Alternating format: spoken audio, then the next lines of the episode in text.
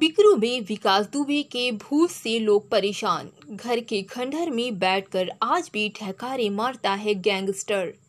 ग्रामीणों ने खुद देखने का किया दावा। बिकरू कांड में आठ पुलिसकर्मियों की हत्या के बाद अब गाँव में अजीबो गरीब घटनाएँ देखने को मिल रही हैं। ढाई महीने बाद दिन में तो सब कुछ चहल पहल दिखता है, लेकिन शाम ढलते ही गाँव के लोग घरों में कैद हो जाते हैं। इसके पीछे भी बड़ा कारण बताया जा रहा है विकास दुबे का भूत। ग्रामीणों का दावा है कि गैंगस्टर विकास दुबे का भूत रात के समय अपने घर के खंडहर में बैठा दिखता है। वह कुछ कहने की कोशिश करता है, लेकिन घर से बाहर नहीं निकलता। आपको बता दें कि 2 जुलाई के बाद से बिकरू के लिए शाम दहशत का पैगाम लेकर आती है।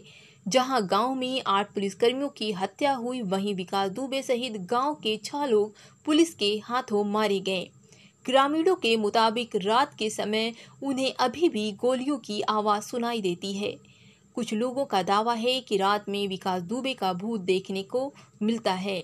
उन्होंने बताया कि रात में वह अपने खंडर में बैठा दिखता है और ठहकारे लगाता है। अपने खंडर में लोगों को किसी से बात करते हुए सुनना जा सकता है। बीच में थोड़ा हँसी ठहकारा और मज़ाक भी चलने का आभास होता है। वह वैसा ही था जैसे विकास के ज़िंदा रहने के दौरान घर में होता था। गाँव के बुज़ुर्ग व्यक्ति ने बताया कि जब वह पिछले सप्ताह रात में घर से बाहर निकले तो उन्होंने भी विकास दुबे का भूत देखा।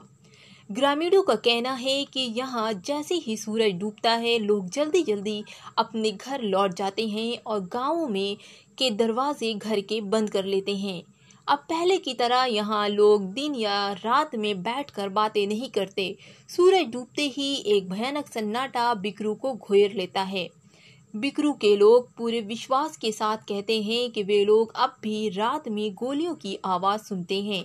आपको बता दें कि बिकरू हत्याकांड में लगभग ढाई महीने हो चुके हैं, जिसमें आठ पुलिसकर्मी मारे गए थे। दो तीन जुलाई की रात को बिकरू हत्याकांड के बाद विकास दुबे के घर को सरकार ने तोड़ दिया था।